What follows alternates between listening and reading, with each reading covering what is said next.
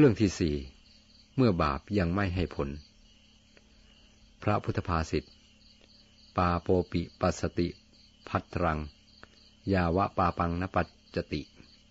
จดาจะปัจจติปาปัง อัฏปาปานิปัสติ พัทโรปิปัสติปาปัง ยาวะพัทรังนปัสนปัจจติจะท่าจะปัจจติพัทรัง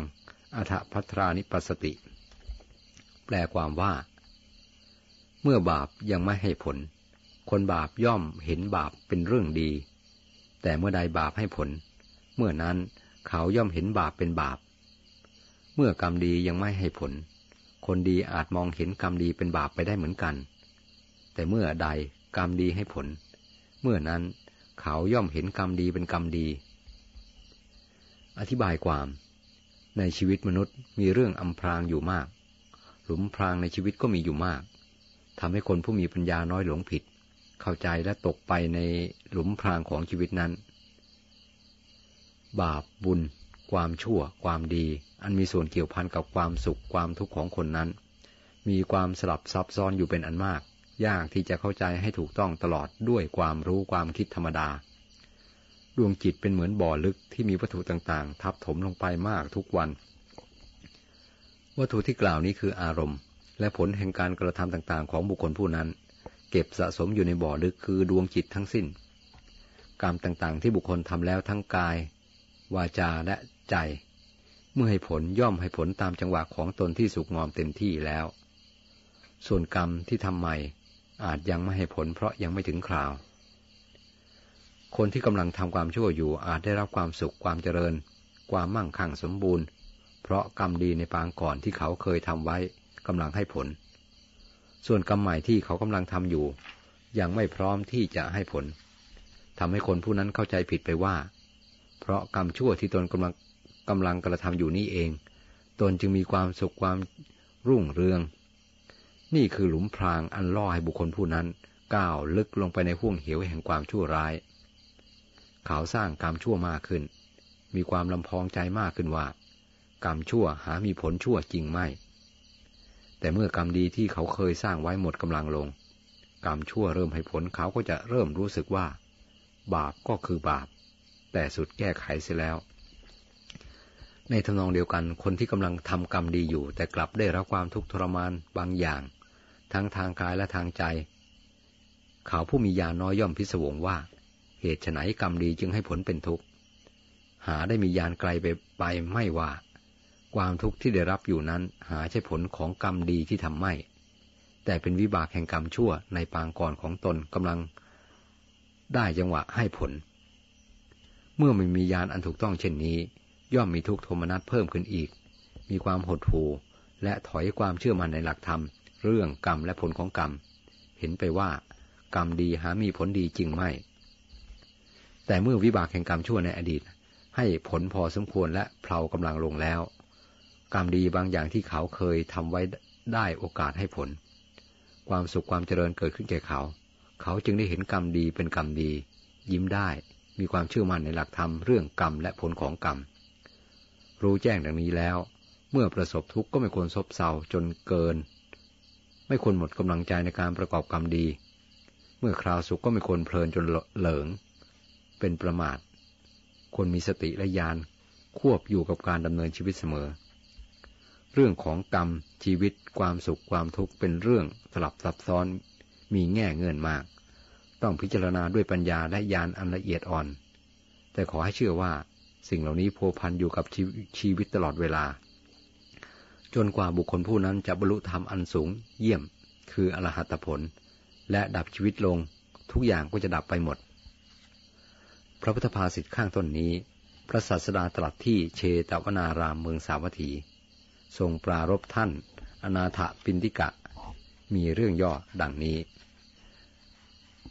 อนาถปินติกะเศรษฐี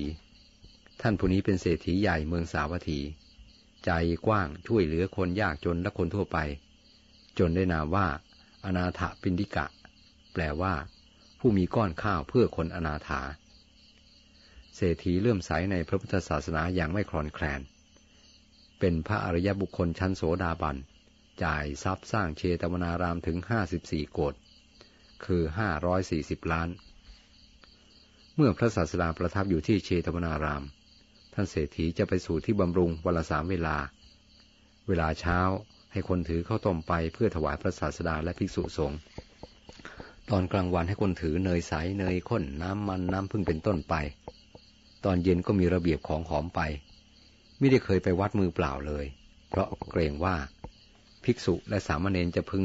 แลดูมือว่าเศรษฐีมีอะไรติดมือมาบ้างหนอ เศรษฐีถวายทานรักษาศีลอย่างนี้ทุกวันติดต่อกันเป็นเวลานานปี จนกระทั่งยากจนลง นอกจากจะหมดสิ้นทรัพย์เกี่ยวกับการทำบุญในพระพุทธศาสนาแล้ว พวกพ่อค้าที่กู้หนี้ของเศรษฐีไปถึงสิบแปดโกดคือร้อยแปดสิบล้าน ก็ไม่ยอมใช้คืน นอกจากนี้ทรัพย์ของ ตระกูลอีกสิบแปดโกดที่ฝังไว้ใกล้แม่น้ำ เมื่อฝั่งพังลงเพราะน้ำเสาะทรัพย์นั้นก็จมลงในมหาสมุทร เศรษฐีแทบจะสิ้นเนื้อประดาตัว ด้วยประการชนีถึงกระนั้นท่านเศรษฐีก็ยังบริจาคทรัพย์เลี้ยงภิกษุสงฆ์อยู่ทุกวัน แต่ไม่อาจถวายอย่างประณีตได้ ถวายได้เพียงข้าวปลายเกวียน คือข้าวหักป่นและน้ำผักดอง วันหนึ่งพระศาสดารับสั่งถาม เมื่อท่านเศรษฐีไปเฝ้าว่า บัดนี้ยังให้ทานอยู่หรือ เศรษฐีทูลตอบว่ายังให้อยู่ แต่ไม่อาจให้อย่างประณีตได้ เพราะยากจนลงมาก ถวายได้เพียงข้าวปลายเกวียนกับน้ำผักดองเท่านั้น พระศาสดาจึงตรัสว่าขหาบดี ท่านอย่าคิดว่าทานของท่านเศร้าหมอง เพราะเมื่อจิตประณีตแล้ว ทานที่ถวายชื่อว่าประณีต ด้วยหาเศร้าหมองไม่ อันหนึ่ง ท่านถวายทานแด่พระอริยเจ้า มีพระพุทธเจ้าเป็นประมุขย่อมมีอานิสงส์มาก ส่วนตถาคตเอง สมัยเมื่อเป็นเวลามาพรามได้ให้ทานเป็นอันมากแก่ชาวชมพูทวีป แต่ไม่ได้ดักคิเนยะบุคคลเลย แม้เพียงพูดถึงพระรัตนตรัยก็ไม่มี โอกาสที่จะได้ทักคิเนยะบุคคลเป็นสิ่งหายาก ดังนี้เป็นต้น ทักคิเนยะบุคคลนั้นหมายถึงผู้ควรรับของทำบุญ ครั้งนั้น เทวดาตนหนึ่งซึ่งสถิตอยู่ประจำที่ซุ้มประตูที่สี่ของบ้านเศรษฐี เห็นเศรษฐียากจนลงแล้ว ใคร่จะเตือนด้วยความสงสาร จึงเข้าไปหาเศรษฐีในห้องนอน ในราตรี ยืนอยู่ในอากาศ เศรษฐีเห็นเทวดาแล้วถามว่า ท่านคือใคร ข้าพเจ้าเป็นเทวดาสถิตอยู่ที่ซุ้มประตูที่สี่ของท่าน มาเพื่อขอเตือนท่าน เชิญท่านพูดเถิดเศรษฐีกล่าว เทวดาจึงกล่าวว่า เศรษฐี ท่านไม่ได้เหลียวแลถึงการภายหน้าภายหลังเลย ให้ทานในศาสนาพระสมณโคดมจนสิ้นเนื้อประดาตัว บัดนี้ท่านอยากจนลงมากแล้ว ยังจะไม่หยุดการจ่ายทรัพย์ให้ทานอันเปล่าประโยชน์นั้นอีกหรือ หากท่านยังจ่ายทรัพย์อยู่แบบนี้ ท่านจะไม่มีอะไรกิน ไม่มีอะไรอยู่ในการไม่นานนัก การให้ทานแก่พระสมณะโคดมและสาวกของพระโคดมนั้น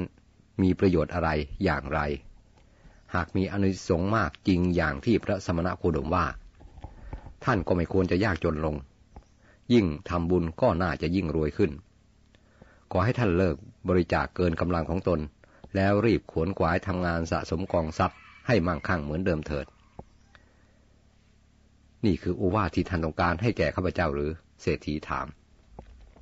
ใช่เศรษฐี เทวดาตอบ ถ้าอย่างนั้นท่านออกจากบ้านของข้าพเจ้าไปเสียเถิด คนอย่างท่านตั้งร้อยตั้งพันก็มิอาจจะทำให้ข้าพเจ้าหวั่นไหวได้ ท่านพูดคำไม่เหมาะไม่สมควรมากทีเดียว ท่านออกไปจากเรือนของข้าพเจ้าเร็วๆเถิด อย่าอยู่อีกต่อไปเลย เทวดาถูกเจ้าของบ้านผู้เป็นอริยสาวกรุกรานเช่นนั้นมิอาจดำรงอยู่ได้ จึงต้องพาลูกออกไปเที่ยวเร่ร่อนหาที่อยู่ประจำไม่ได้ เพราะที่อยู่หายาก เห็นลำบากเช่นนั้นจึงใคร่จะให้เศรษฐีอดโทษ แล้วกลับเข้าอยู่ในที่เดิม จึงไปหาเทพบุตรผู้รักษาพระนคร ขอร้องวิงวอนให้ไปกับตนเพื่อขอโทษเศรษฐี แต่เทพบุตรผู้รักษาพระนครไม่กล้าไป บอกให้เทวดานั้นไปหาเทวดาผู้มีศักดิ์สูงอื่น ๆ เทวดาจึงไปหาท้ามหาราชทั้งสี่ก็ไม่สำเร็จประโยชน์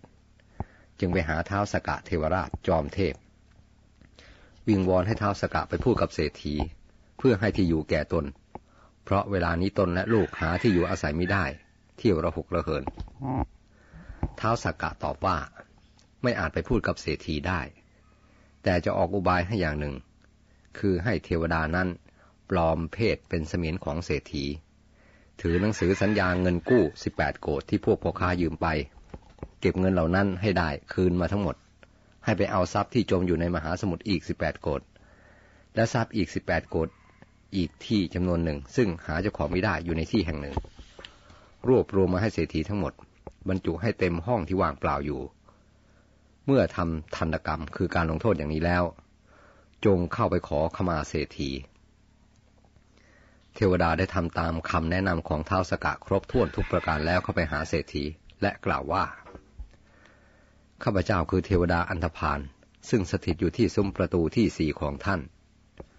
คำใดอันข้าพเจ้ากล่าวแล้วในสำนักของท่านคำใด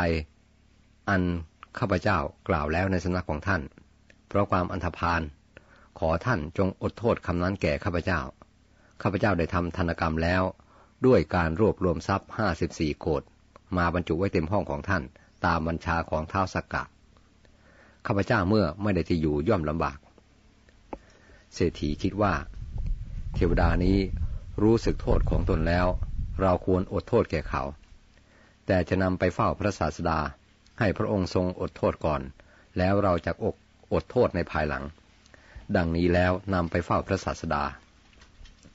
เทวดานั้นหมอบลงแทบยุคลบาทแห่งพระพุทธองค์ กราบทูลว่า ข้าพระพุทธเจ้าไม่ทราบพระคุณของพระองค์ ได้กล่าวคำอันชั่วช้าใด เพราะความอันธพาล